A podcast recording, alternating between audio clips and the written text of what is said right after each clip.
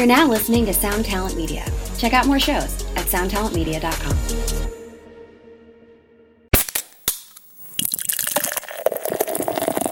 My wife and, and my, my friends and band members, they they say I'm I'm I'm like blissfully ignorant to to my uh, cult status or something or, or or you know that thing or whatever. But I honestly, man, like I thought nobody would really care if I came back to music. It was just going to be a fun whatever thing, and and I posted on the internet that I was doing it, and it just went like nuts. And then we put out our first song, and that went nuts. And then all these people were hitting us up for opportunities to do things, and just, it's been insane. But I never knew that anybody really even cared that I did music before. Like, hey, what's up, Vox and Hops heads? I'm Matt, the vocalist of Cryptopsy and the host of the Vox and Hops Metal Podcast, brought to you by Sound Talent Media and Evergreen Podcasts, where I sit down with fellow metal musicians, talk about their lives, music, and craft beer. I hope you've been having a glorious week so far. Today is the first day of February, and that means that we have now officially entered Vox and Hops Sober February twenty twenty-two, which is proudly presented by Pitch Black North, the Satanic Tea Company.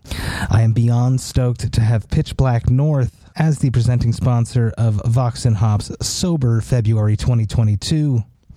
If you're not aware as to who Pitch Black North is, well, let me tell you a little bit about them right now. Pitch Black North is the most sinful, the best satanic tea company in existence. All of their teas are ethically sourced, expertly crafted, and they are made in small batches. You can head on over to their website, pitch black north dot com. That's P I T C H B L A C K N O R T H dot com. That's pitch black north dot com, and you can check out some of their amazing products that they have up there right now, such as the Cryptopsy None So Vile, the lavender black tea with hops, as well as their Antichrist pumpkin spiced chai and their Throat of Lucifer, just to name a few. When you are checking out, you can use the promo code Vox Hops fifteen, that's V O X H O P S one five, and you will save fifteen percent off of your entire purchase. I'm beyond stoked to have Pitch Black North, the Satanic Tea Company, as the main sponsor of Vox and Hops Sober February twenty twenty-two.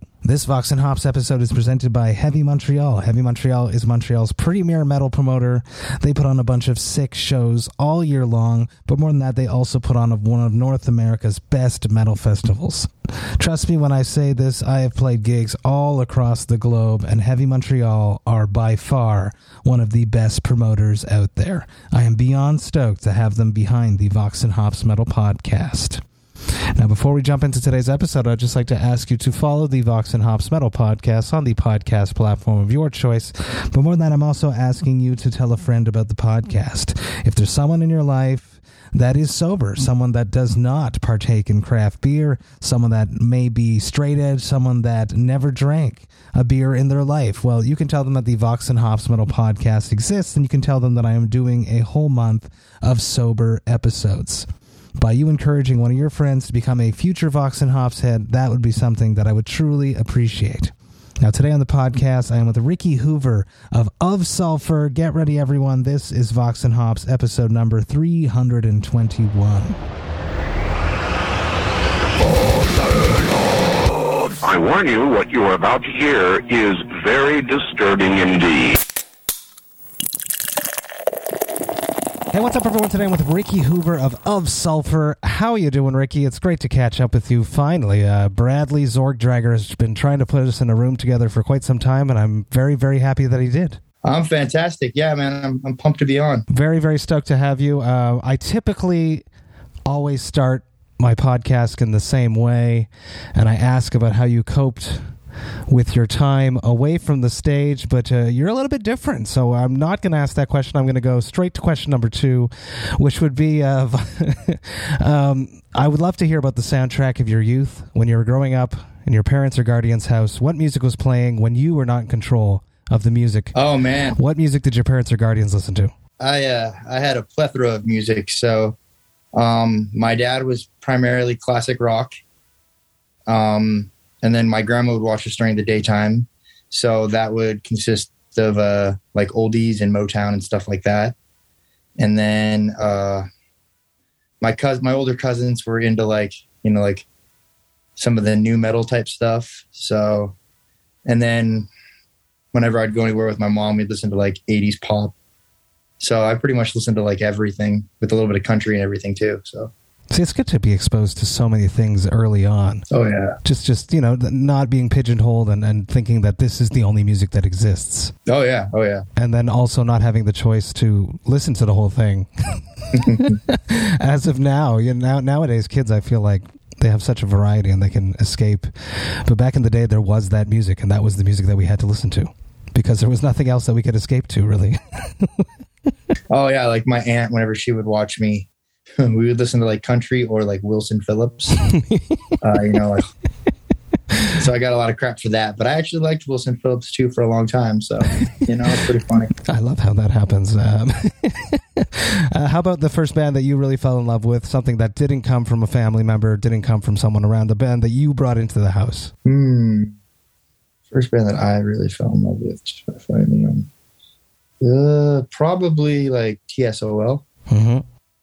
You know, I listened to a lot of punk. Uh, I kind of found punk myself, I guess you could say. Uh, nobody really introduced me to that other than like maybe some other kids at school back then. But I'd probably say like I used to listen to T S O L a lot or uh, like Adolescents. Adolescents, I was a real big Adolescents fan. Plus, I'm from Fullerton, so that's a lot of that stuff came from Fullerton, you know, and Orange. How did your family react to that vibe coming into the house? Uh, you know, my dad was never super into it.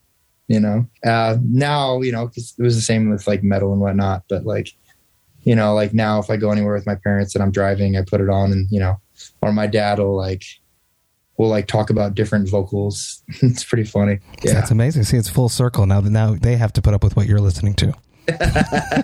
Yeah. I love that.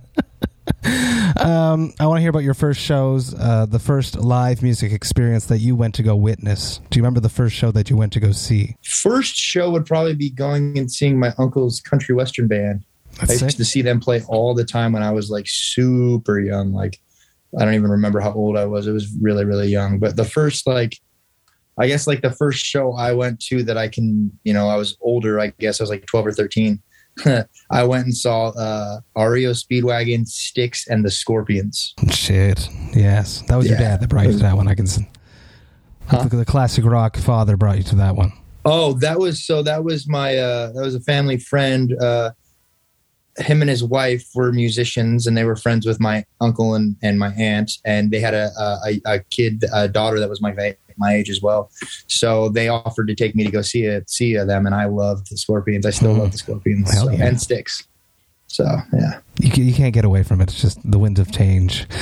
You can't, it's, it's too goddamn catchy. You can't get away from it. I remember... R E O Speedwagon was really good, too. Hell yeah. I remember waking up and turning on a little T V in my house. This is in the nineties. And for some reason, they were playing a music video. I didn't have, like, cable or anything. It was antenna, whatever.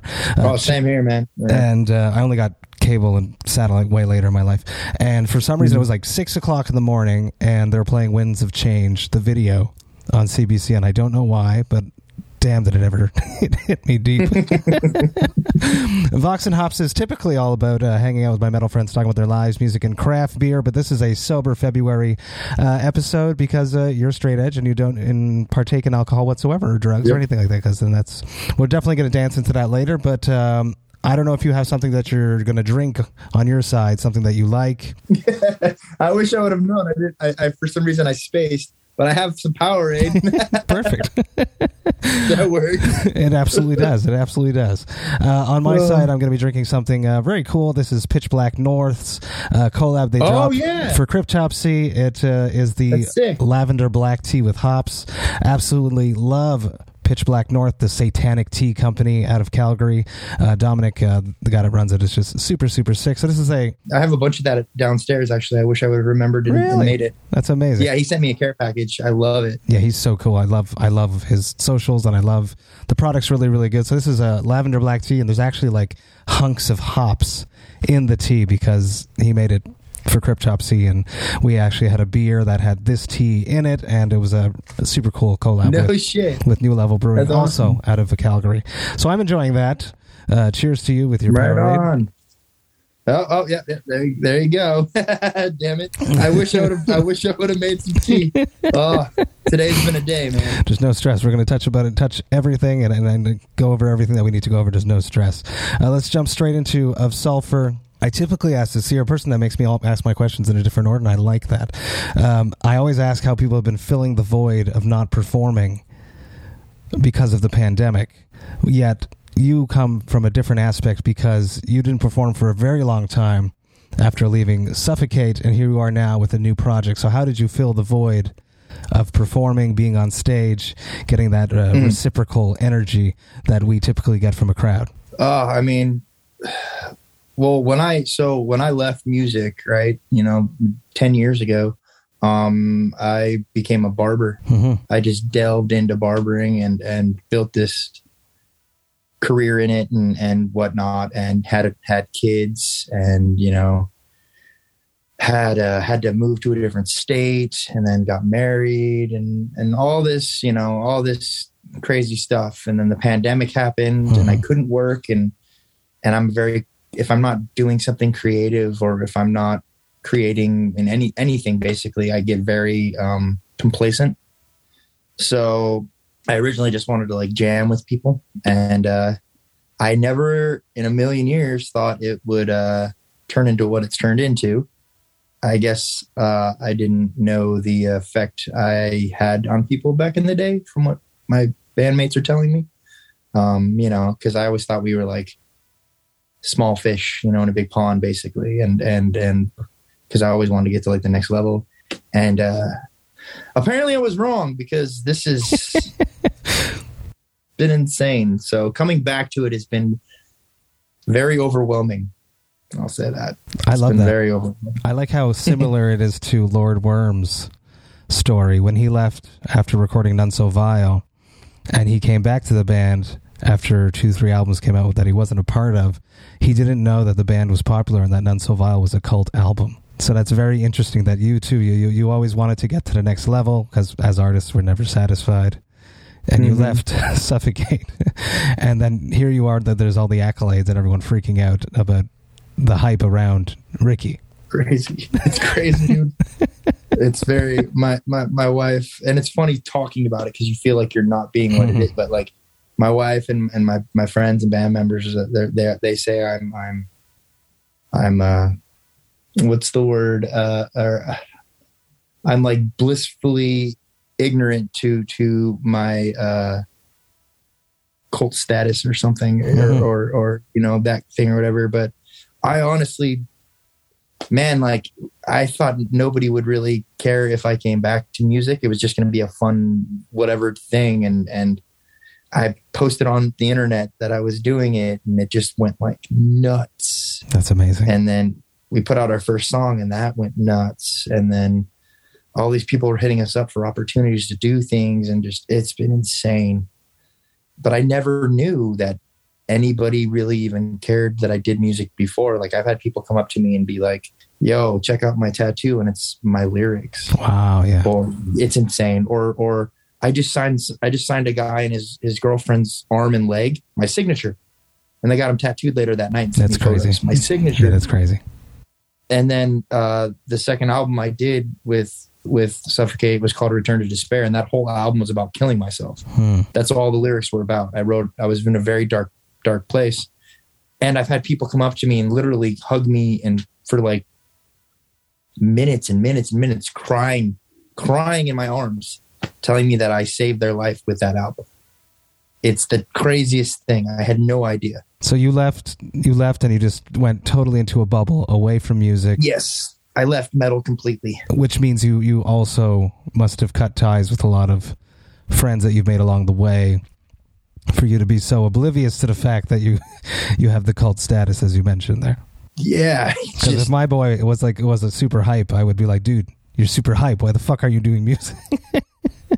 You know, I would have people on Instagram because somehow I, I kind of, you know, and I don't have this crazy Instagram following in the aspect of it, but I mean, I, I you know, I have, I think now it's like thirty-five or thirty-six thousand or something. Yeah, yeah. But that wasn't really from doing music. It was from just barbering and being like a whatever person for what I thought, but I would have people comment on my stuff being like, dude, come back to music, please come back to music. When are you coming back? And I'd be like, I'm never going to do it again. Never, you know? What, what made you, why did you have to leave? Because I know for myself, like, music is so important. It's a part of my identity.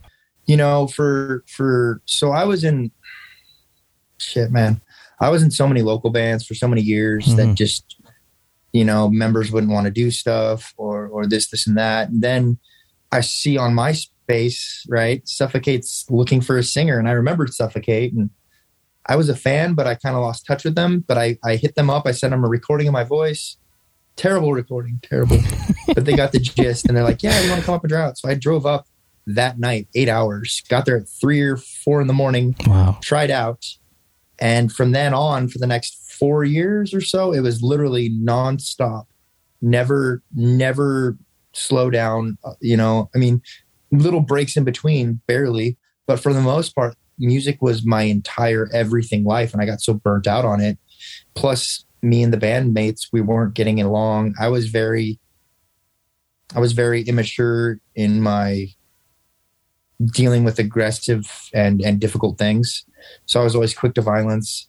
I would always get in people's faces and be quick to that. And, you know, through the years later, realizing and, and working on myself, I realized how you can't be like that. But it was just so much. And I just, I hated living like that. And, and I've, I've seen a lot of people in these bands, they go on stage, and I'm not cat throwing shade on anybody, right? But they go on stage and they have this attitude and this aura about them. They say these things, but then off stage, that's not them at all. That's true. That's a, that's like sixty, seventy percent of the people, you know, and, and these people acting like they're these, this, whatever, blah, blah. But for me back then, I didn't know, I, and I still don't know how to do it really. I can't be two different people. I've never been able to do that.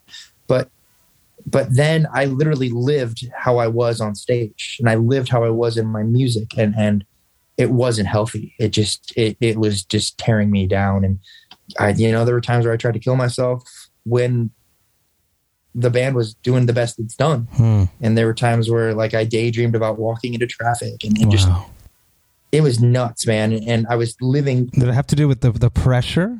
It was a lot of that. And it was just inner turmoil in the band, you yeah. know, and, and like, you know, you're living, quote, the dream, mm-hmm. but it nobody really realizes what it's like unless they do it. It's fucking and hard. And that is not an easy lifestyle, man. It's not like Motley Crue in the eighties and, and nineties and whatever. It's it's not that. It's this shit is grinding. It's hard. It's, you know, you lose relationships with people. You you you lose, you even lose sight of yourself a lot of the times too, you know. So I just, it got to be way too much, and I just, I needed to step away. So you step so. away, you start Requiem, which I want to talk about at a later point. You get married, you got kids, um, pandemic, and then you're like, oh, I, I want to jam. Mm-hmm. Yeah. That that thought comes to you. Had you done any vocals? You did the you did the the Mitch thing. So we did the I did the Mitch thing, and then which was.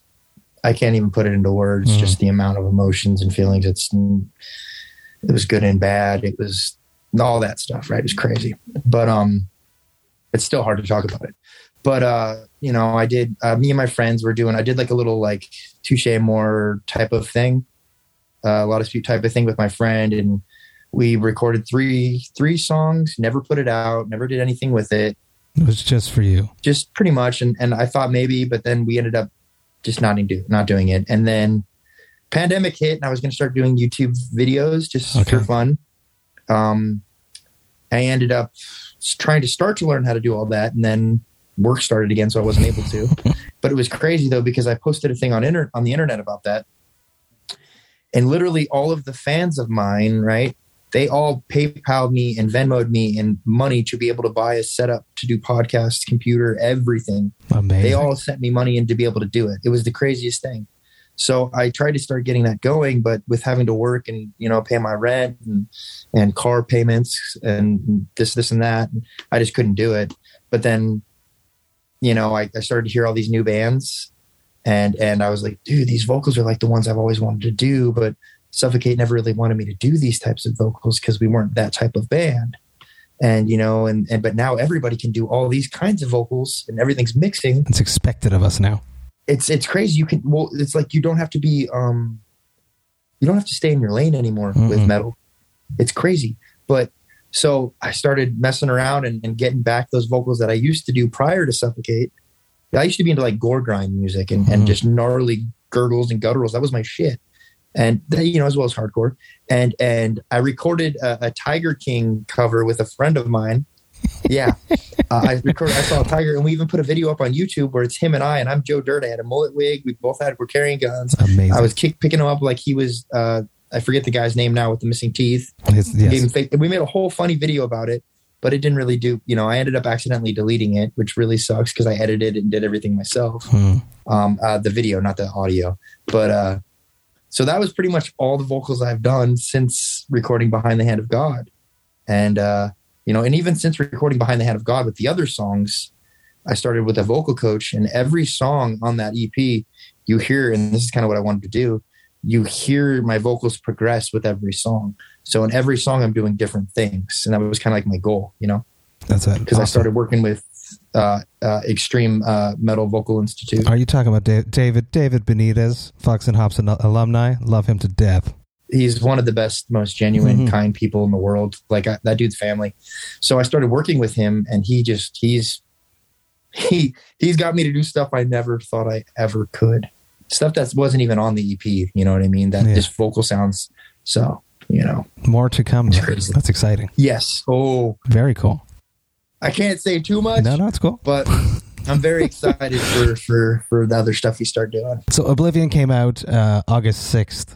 Um, you decided to go independent, distributing through Blood Blast, which is a Nuclear Blast's distribution company. Uh, talk to me about going independent. A lot of these younger bands, newer bands, brand new bands, these hype, hype yeah. bands, uh, such as yourself and uh, Carcosa is another one that comes to mind. Um, well, um, another one comes to mind is um, Brand of Sacrifice, and Shadow Intent are doing it as well. Um, talk to me about deciding to do this all independently. Well, um, you know, I had a I had a pretty bad experience with labels in my past, so I've been very hesitant. Um, you know, and and as soon as we started the band, as soon as I even posted online, I had a couple people from a couple different labels hitting me up. Really? Without any music out at all, at all. And I was like, I don't know. I want to see how it goes. You know, blah blah. Then Blood Blast. We got hooked up with Blood Blast. Avocado from Europe wanted yeah. to work with us, which is fucking, I love Avocado, Marco, and, mm-hmm. and, and, and I love the Avocado teams. They're all so rad. So I can't wait till we finally actually get to go do stuff.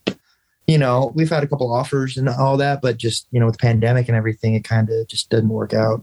Um, and other, you know, resurgences of things. But, uh, you know, it's not that I'm opposed to getting with a label. It's just that, you know, the deal has to be beneficial for both parties. It, it needs to be a partnership. Um, now, apparently, you know, unbeknownst to me, labels have changed. They've done one eighties hmm. um, with the current situation of really not needing them too much anymore. You know, so I guess a lot of them are more willing to work with you on different things. So it's beneficial for that partnership. So it's not that I'm opposed to it. It just has to be a good enough deal. But, you know, once you start getting to be a bigger band and you start getting all these other opportunities, sometimes you need a little bit of a bankroll for certain things. You know, you got to fly to Europe, you got to fly, got to do this, got to do that. So, you know, I guess it, de- it just depends on the situation and what is going on, you know. It's, it's, I mean, Of Sulfur would totally get on a label if, if the, if the deal is what it needs to be. Um, that being said, every band that's able to do it independently is gods in my eyes, because it's so much work. You know, I have a full-time career, you know, like it's, it's, I, you know, I, I work at my barbershop, and, and, you know, I'm also a dad of two children. I have a wife. I, you know, it's very hard to focus everything into a band when it's independent, when you have so many other things going on. And thankfully, you know, my band members are awesome and, you know, they do a lot, but like, it's, you know, it all depends on how big you want your band to get and how big things you want to do and how much time and opportunity you have, or, you know, or how much you can put into the band yourself, mm. I guess. It's, so. It's extremely difficult being independent. Cryptopsy was independent uh, since two thousand twelve. And uh, we have just recently signed a deal with someone, but I know exactly what you're talking about. It's, it's everyone has to do a job. and it's mm-hmm. it's endless. Know, it's it's never ending. Luckily, you got you hooked up with uh, Bradley Zorgdrager. Uh, how has it been working with him? Brad is my king. I love Brad. Brad is in Of Sulfur. He's a member of the band, as far as I'm concerned. I love that. He, you know, he's our manager. He's done. He breaks his back for us, and we, you know, we. Yeah, it's like I I tell everybody, he's not just that. He's he's a member of the band. He's a full-time member of the band. Um, so, you know, I, I sing Brad's praises to everybody I can. There's just nobody who I've ever met that cares as much for the people that he works with as Bradley does. So he's, you know, he we, we call him King Brad, basically. I love that. I could never actually even, like, knowing him and have it, I've had him on the podcast before. I could never imagine him working with a band that he doesn't love. Yeah, yeah, exactly. I just don't think that he would have it in him. He has he, he has a zero bullshit. He can't bullshit. Well, you know, he came out and stayed at our at my house, mm-hmm. right? You know, because I, I have a, a bigger place with a guest room and stuff, and and that's why we chose this place. And the dude was like, literally, from the moment I went to bed, oh, pretty much, and then when I would get up, he was on his computer working. Mm-hmm. Like, he does not stop. I'm like, Brad, you gotta like, you gotta like relax a little bit. Then he's like, man, I got too much stuff to do, bro. I gotta work.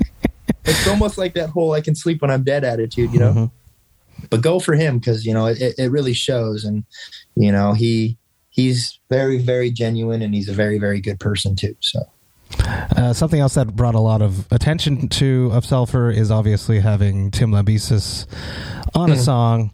Uh, talk to me about that. Uh, you guys are friends. You guys met at the Suicide Silence uh, Mitch Memorial Show. Uh, you've been oh, yeah. friends. Uh, you've kept being friends since then. Talk to me about bringing him on. And uh, were you worried about any of the backlash, considering there's sort of a polarized view on Tim? You know, like, I met Tim at the Suicide Silence show, and to be honest, man, like, Tim was one of the night, like, at that show, and I'm not going to throw shade on anybody because I don't, you know, do that, but, like, Tim was the nicest, one of the nicest other singers at that show that I've ever met. Hands down. And me, me never meeting him ever before that mm-hmm. was just so humble and nice, and just hung out with me and my buddy James, whereas some other, you know, like, there was a couple other big names there that, you know, I didn't really like. They kind of rubbed me the wrong way, and I haven't been able to listen to them since. Ooh, okay. I'm not going to go into who they are, but, you know, it is what it is. Um, but Tim was great, man, you know, and then all that stuff happened, and, you know, he showed everybody that he's human, and he made a mistake, and, you know, thankfully it didn't go into fruition, but, you know, and he did what society deemed he needed to do. And, you know, I'm not a perfect person. I'm far from a perfect person. I, I, I am not someone who has any place judging anybody else, in my opinion. I don't think we have any any position, any right to judge anybody. We don't know situations. We don't know anything. And that's not me validating or or, or saying it's okay of anything that happened. I'm not going to say that at all. But then again, man, I'm an outside point of view. I don't know everything, you know? And even that, man, Tim is the first person to try everything he can to apologize to random people for what he did. He's like, the guy is just, he's family, man. Like, he's not just a friend to me. I, I love the dude. I love him. So, you know, he's just, and he's worked really hard to, to better himself, you know, and that's what he does now. He helps people as his, like, you know, besides music as well. He's got all these degrees and, and, you know, mental health stuff, and, and, and, he helps people when they get out, and just, the guy's just like, he should get a freaking humanitarian award, honestly, you know. And we we didn't really stay in touch too much until recently. He saw, um, you know, because he had his stuff going on, I had my stuff going on, and, and whatnot. And we only kind of knew each other before, but like, he saw my before and after photo because, you know, I'm I'm a hundred pounds bigger than I used to be, right? You know, and depression will make you real skinny, like I was back in the day. You know, and I got a, great, a wife who cooks very good for me. And so I don't have a problem eating food now and lifting. So he saw my photo and he messaged me on Instagram and he's like, hey, man, what's up? Uh, you know, it looks like you and I got the same kind of, you know, before and afters. We should get together and get a lift in and, and maybe do some stuff. And I'm like, yeah, man, like, I would love to, you know. Like I said, man, I'm not one of those people who holds things against people that had nothing to do with me. So, you know, and, uh, So I sent him, we were talking and, you know, whatever. And I sent him a video of me actually singing in my car, and has uh, Anodyne C, which is like one of my favorite songs by them. Right. He, he's, he like wrote back laughing, and he's like, man, we should, we should do some music together, you know? And I'm like, yeah, uh, bucket list. Yeah. You know, I grew up, I, you know, they were one of my favorite bands. He was one of my favorite singers, you know, we were talking about it. And then I talked to my guys, and they're like, what the f- really? And, and we sent him a track, and he ended up sending some stuff back. And he's like, I don't know which one you like better. Here's a few different options. This is this one. They're, they're not, keep in mind, they're rough, and, you know, they're kind of crappy, or whatever, his words. Showed my dudes. Uh, we all listened, and we're like, how is this crappy in any way? We could use this right now. So, um, you know, it's kind of been like a fever dream to even have him on a track with me, as well as be such good friends, you know? So I wasn't scared of backlash. You know, people are going to feel the way they're going to feel no matter what you say or do. It's not my job to make anybody think anything, um, nor do I want to, you know? And like I said, I'm not validating or, or saying it's okay with what happened, because it's not. But at the same time, man, don't we want people to get better? Don't we want to be able to see people improve themselves? You know, everybody preaches all this stuff about being forgiving and, and this, this, and that, and blah, blah, blah, blah, blah, blah, blah. And it's like, if the people who are involved can forgive themselves and each other, everybody else should maybe take a page out of their book and try to, you know, look at it and better themselves by being able to forgive someone. It's true. Society loves a horror show for some reason, you know, and, and people are going to call me a, whatever they want. I don't really care. I don't live for other people. I live for, for me and the people I care about. That's beautiful. I love that. Um, something else that you did that was really very, very cool for Of Sulfur was bath bombs. Yeah. Talk to me about that. Where did that idea come from? Was it Brad? It sounds like a Brad idea. It, every, you know, Brad is a marketing, uh, the guy, like, you know, he, he, what, what do they say? He like, he pisses excellence. Like, he wakes up and shit's gold. It's crazy. This, the stuff he says works, you know? And I had, I, I think I was talking to someone about it, and I had mentioned it in passing or whatever. And, and then, you know, one day Brad comes, comes as well. And, and like, he had the same idea, but way better. And, or, or whatever. And, and we had never spoken about it before either. Um, but when it comes down to it, like marketing Of Sulfur ones and making them look the way they were, but that was all Brad, man. Like, and people love it. I haven't seen another band do it. I have, or at least in our genre, maybe. I think it's super so, sick. Yeah. All the bands we tour with are just like, damn, we should have thought of that. That's a great idea. I was like, I was like, we should have trademarked it. Shit.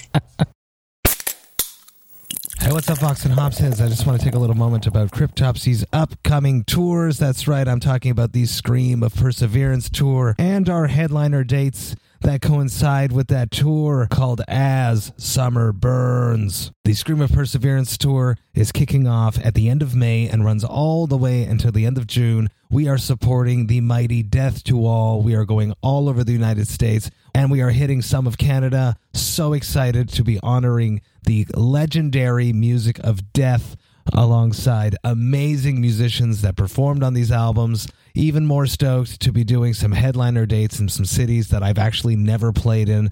If you are planning to come to any of these shows, you should definitely grab your tickets by going to voxandhops.com slash summer, and you will be able to grab all of your tickets there. That's voxandhops.com slash summer. Do it, people. Come hang out with me. Enjoy life, metal, and craft beer in your hometown. Come to a show. We're going to have a great time. Now, enough about all of that. Let's get back to the episode. This is a Sober February episode, uh, you being straight edge. I'd love to, if you're open to discussing this, um, this is a major part of your identity. Um, when did this decision come into play? Uh, how long have you been straight edge? Have you always been straight edge? Uh, open up about that if you feel like it. So, um, hmm, shit, I think I I turned straight edge before I could even legally drink, technically. And then, you know, people have their, their issues with that and concerns, whatever. But I also started drinking very early. You know, I grew up in a family riddled with, you know, substance abuse, alcoholism. I grew up around all of that. So I started early too, um, you know, and it just, I don't remember how old I was. actually, but there's a Christmas party that I don't remember. I ended up getting violent when I was really blackout drunk with someone. Almost did something that could have landed me in like big trouble. Thankfully, my best friend was there to throw me in a room and lock the door, whatever. I say said I was blackout drunk. I don't remember it. Um, and I woke up the next morning, felt terrible. Didn't know what I did, which also made me feel even more terrible. And that was kind of like the turning point. So I think I might have been eighteen or nineteen at that point, or, or something. I'm thirty. I'll be thirty-seven. Oh my God, I'll be thirty-seven in March. So it's been a long time, you know. Um, but that being said, I think everybody's first few years of being straight edge or sober or whatever, you have this mindset of where it's like, oh, you know, screw everybody who doesn't believe this way or or doesn't do this, this or that. I, I call it the uh, the hate edge years, you know, mm-hmm. little little funny thing. Um, is that is that because you're afraid that you won't, you'll be like influenced to not continue what you've decided to do? Maybe. I don't know if it's that as much as it's you kind of. It's really weird because because. And it's not, I don't, it's not how it's supposed to be, but that straight edge lifestyle and mindset, some people have just notoriously taken it to this crazy, violent, aggressive, hateful, spiteful mindset. And, and you get roped into that really easy. And it's, it's very, very easy to succumb to that and just, just grow this, like just loathing for people and hate people who do what you don't. I don't necessarily think it's because you, you fear you might fall back into it, but it's just because you feel like uh, you feel like um, they're beneath you, which is a very terrible way to be and a very immature way to be. But, you know, it takes a long time for people to kind of, you know, realize some shit and mature and grow up. And then make, make straight edge your own thing as opposed to yeah. this group yeah, mentality. You know, you, you turn it into your lifestyle. Exactly. You know, like, and you, some people don't agree with me on this or whatever, but like, I don't think anybody should force anybody to do anything in any way. Right. It, it's not everybody else. It's your own life, you know? So I have friends that drink. I would go, I would go hang out with them at the bars and just tell the bartender I'm the, the, the sober driver. They just give me free sodas all night, you know? And, and I would go with them and I could be around drunk people and I could have fun with my friends. And I would drive them home and know they got home safe and, and it would be fine. You know, I understand where people who are the only people that are sober in the room get irritated when people are like super drunk and fall over themselves. But you shouldn't be there if you can't handle that. That doesn't necessarily mean it's a them problem. It sounds like it's a you problem and you're putting yourself in that situation. You know, um, the amount of time that I've been this way now is it's it's. What, almost half my life, maybe even longer. I, I'm terrible with math, but um, no, yeah, I would say can can because I didn't start. I started. I think I had my first sip of alcohol when I was like twelve or thirteen. Wow, okay, or four, four, maybe fourteen. I forget exactly, somewhere around that age. But I'd say the majority of my life, I haven't done anything. If you add before that and now, so you know, people will be like, "Man, how do you do that? You just do. You know, you don't come out of the womb drunk." You know? Yeah, especially if you're coming from a family that, that there's massive issues with addiction. Oh, yeah. And and growing up and seeing it and seeing the people I love and care about struggle with it daily, because the, the, the assumption is if you go to rehab and you get help, you're no longer an alcoholic, which isn't true. You're an alcoholic or a drug addict every day of your life. It's you have to fight every day to do it. And I grew up around all of that. So I've seen it from a different perspective than, you know, a good amount of people have. So I just... I didn't want to fall down that same path. So you had that blackout experience. Your friend put you in the room. You woke up the next day feeling like shit. And then how quickly did you fall into becoming straight edge? Oh, well, that was the last time I ever drank. Okay. Ever. Never did anything, right? Which I never really did much ever before. I think I smoked weed a few times when I was younger. And one time someone put coke in it or something. Mm. And I didn't know. And that was terrible. And that was the last time I did that. That was in like my first year of high school or something or whatever. But um, I would say, I think I was sober, right? You know, for probably a year or six months before I even started saying it or whatever. And even still, like now being it for so long, I don't even really like telling people. I don't really feel the need to label it because, you know, you, you, you, you're it for so long. You're just like, hey, man, I'm just I'm just Ricky, you know, or I'm just me. I don't need to tell you what I do or don't do. Um, but, you know, I, I probably a year-ish, I mean, if I remember correctly, before I started like claiming it and getting tattooed. I mean, I have like thirty straight edge tattoos. Your first tattoo I read is what? Oh, yeah. So my first tattoo was actually was a straight edge tattoo. Um, it was uh, it was a little straight razor on the back of my, my, you know, in the middle of my, my back and above my shoulders, which is funny because I'm a barber now. And I had three X's underneath it. And the artist didn't even finish it. He didn't shade it. It was just an outline and he ripped me off on it. So it's covered my back piece now because it was done really badly. But yeah, I forget how old I was when I got that. But yeah. Everything that you're saying is just, it, it's, you lucked out almost because all of the anger that you had those years in Suffokate, had mm-hmm. you been drinking or using drugs on top of that, yes, dude, it would have been volatile and a fireball just waiting to go off. Oh man, like even without, I had to go to therapy after Suffokate. Like I went to, I went to a lot of therapy, you know, and, and I've read a lot and, and done a lot of stuff because, because of all those issues. You know, so it's like mental health and that if I would have had that compiled, like, um, yeah, it would have been, I don't even want to know what that would have been like. It's horrible. So, so it's, it's a, a lucky thing that happened so early to you, for you. Yeah, man. Very lucky. What, what advice uh, or motivation would you have for people that are on the fence about wanting to go sober, wanting to be straight edge? Do you have anything you'd like to say to that? You know, uh, I, I would say, you know, do what you want to do and what you feel is best for you. Don't, don't, don't use anybody else's, you know, reasons or whatever to try to change your life because you're living your life. You know, if, if, if, if you have a funner time having a few drinks and whatever, then have a few drinks. Or if you have a problem with it, then try to work on your problem because it's a problem. But if, if you don't, then just do you, I guess. You know, not everybody is is meant to to live that type of lifestyle, and just like not everybody's meant to, you know, I guess just do what's best for you is what I'm trying to say.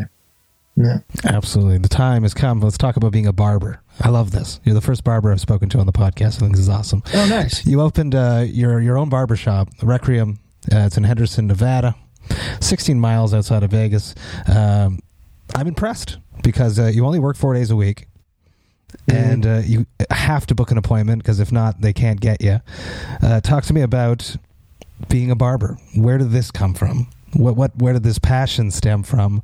And then building and then building.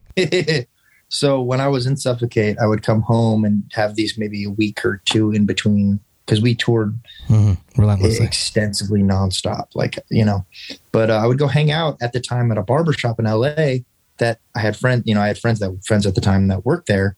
And I just had an eye for good haircuts. I have I have an eye for shape. Hair, men's haircuts are huge with shape. Shape is really big with that. Um, but I had that eye for it. And a friend of mine named Melissa was like, "You should go to hair school. You should you should be a barber. You just have the eye for it, and I feel like you'd be really good at it." And I I, I thought about it for a few months and over a few tours and whatnot. And uh, you know, I got into it with my drummer, which, you know, I think is pretty, pretty, uh, pretty widely known knowledge now because I'm not shy about that. But um, we got into a pretty heated argument over the phone. Thankfully, it was over the phone. um, you know, I, I, I was in a bad, you know, violent place at that time. And uh, everybody in the band at that time had a different, like, side gig, you know, like, you know, one was a cook, one did farmers markets, one sold drugs. Um, yeah, ironic. Uh, You know, everybody had something else. And me, I was the one that did interviews and talked to people. And I was like the face of the band, you know, and which I got shit for, which is ironically ironic, you know, but uh, I was the only one that wanted to do it. So we got into this fight. Yeah, it's just what happens when you're a singer. Uh, we got into this fight and I told everybody, I was like, you know what, man, like I need something else to do on the side because you guys all have your thing. I need something. So I was like, I'm going to go to barber college.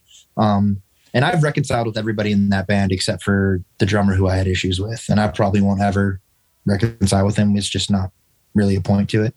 Um, So Taylor, the guitar player, who I love dearly, um, he's all, oh, yeah, yeah, totally. Um, how long does school take for it? And I was like, I don't know. I think like six months. I had no idea that uh, barber college takes sixteen hundred hours. Okay. Geez, extensive. So, yeah. Yeah. Or fifteen hundred in some states, sixteen hundred in others.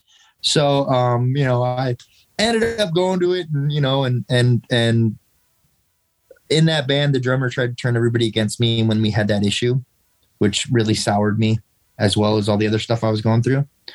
So I was in barber college for, I don't know, two months. And I sent everybody a text saying, I'm done. I'm out. I quit.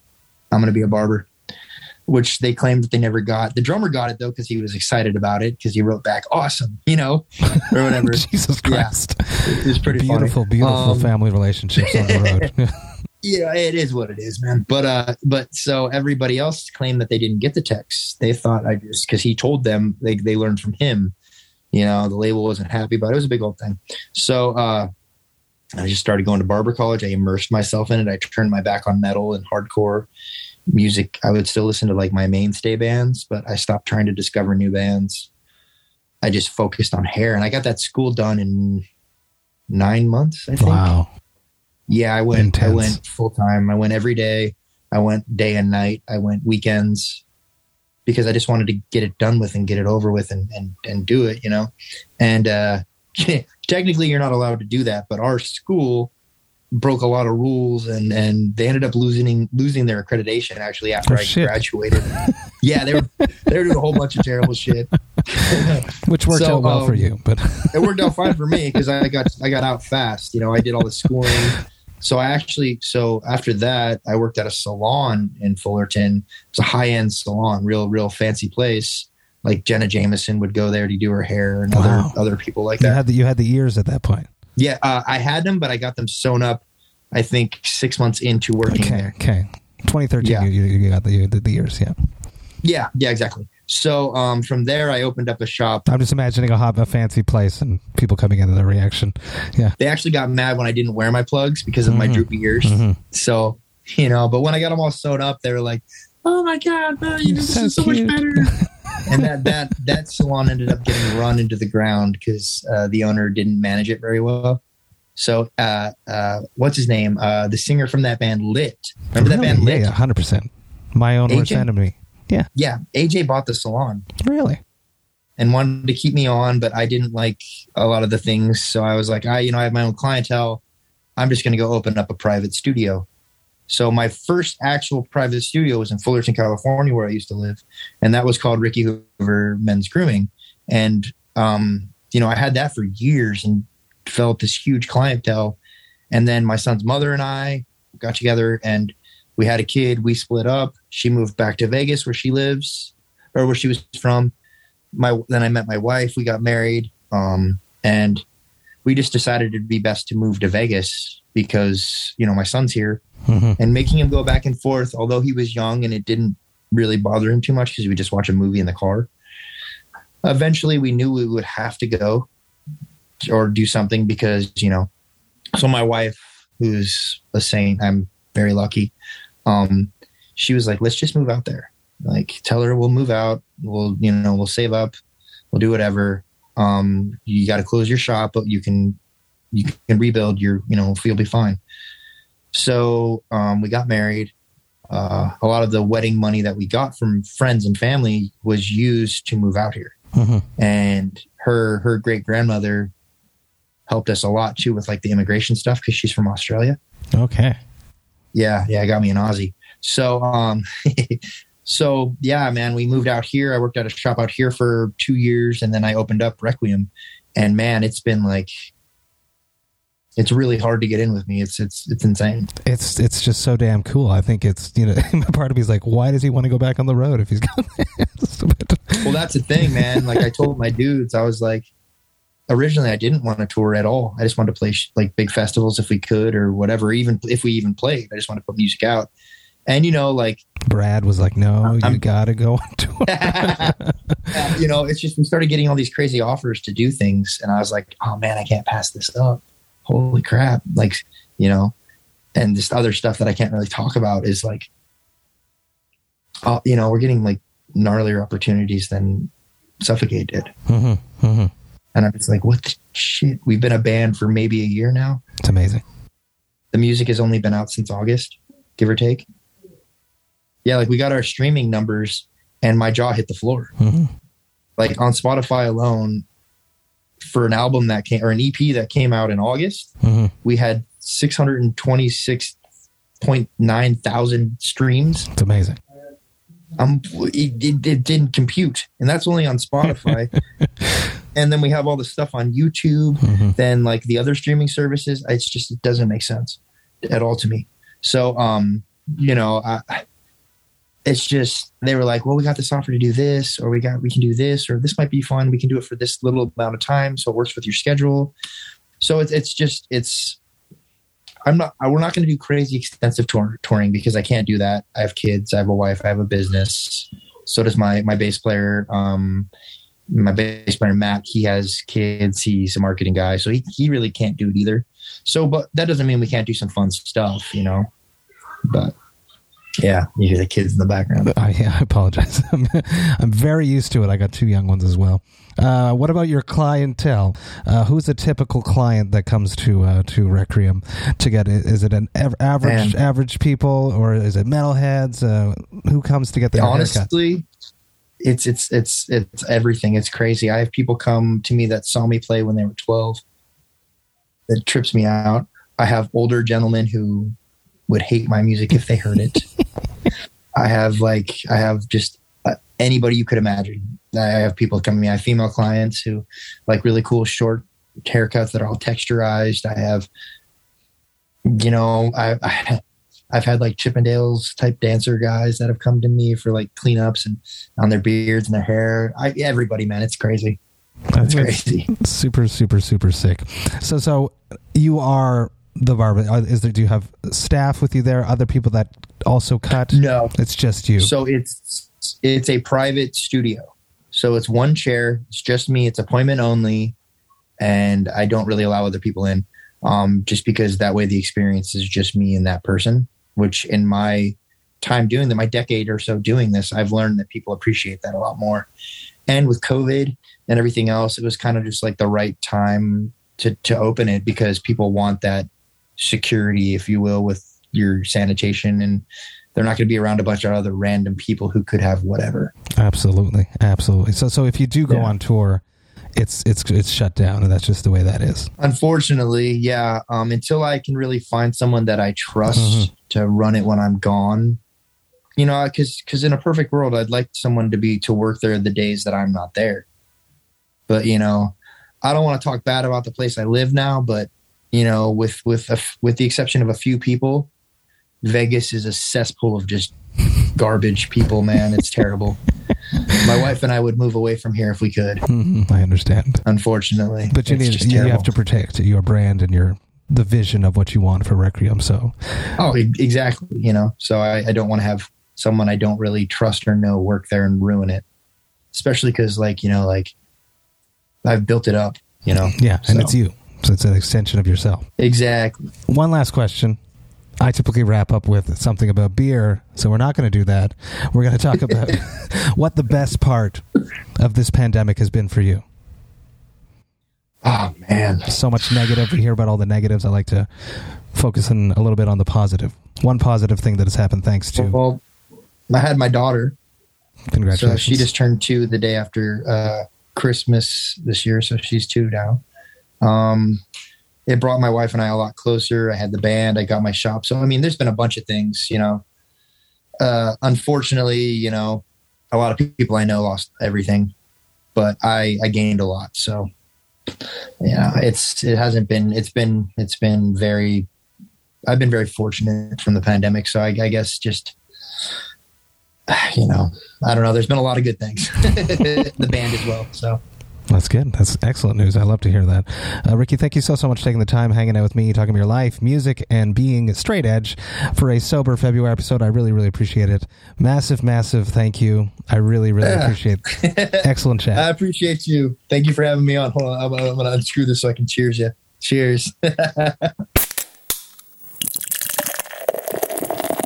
Hey, thank you all so, so much for listening right to the end. You know that I love and appreciate that. Man, did I ever have a blast with Ricky. I was very, very stoked to have a conversation with him. Uh, it took some time to actually get this conversation in the bag, but once I did, I was very, very, very excited about it. I really, really had a great time chatting with Ricky. He really had a very interesting and intellectual approach to life, and I really do believe that this was quite the enlightening conversation. There's a bunch of uh, things that he spoke about that really resonated with me afterwards, and I hope that some of these things resonate with you as well. Massive cheers to Ricky. Thank you so, so much for taking the time to hang out with me. And a huge, huge thanks to Bradley Zorgdrager for helping me set up this interview. Now, if you enjoyed this Vox and Hops episode, you should sign up to the Vox and Hops Metal Podcast mailing list. You can do that on my website, vox and hops dot com. That's V O X A N D H O P S dot com.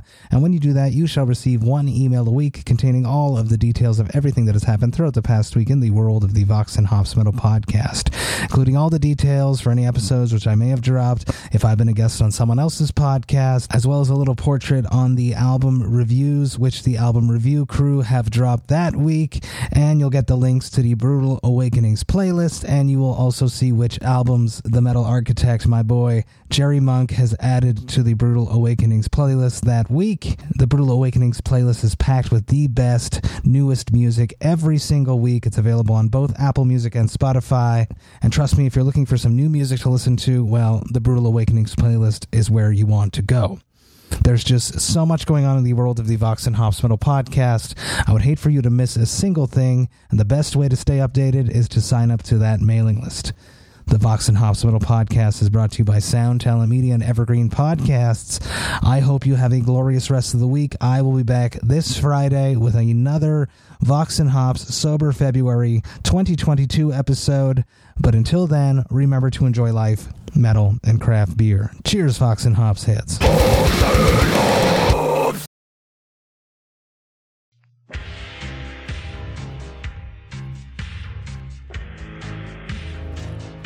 It is now twenty twenty-four, and the choice is up to you. Do you listen to good podcasts, or do you listen to bad ones? Well, we've got a suggestion for you. How about you listen to a good podcast for the first time in your miserable life? I can think of one. Overnight Drive. Going strong. eleven years now. The podcast about nothing. Your favorite podcast's favorite podcast. Do you enjoy nothing? So do we. Why don't you come over and check it out and stop listening to other podcasts? Thank you.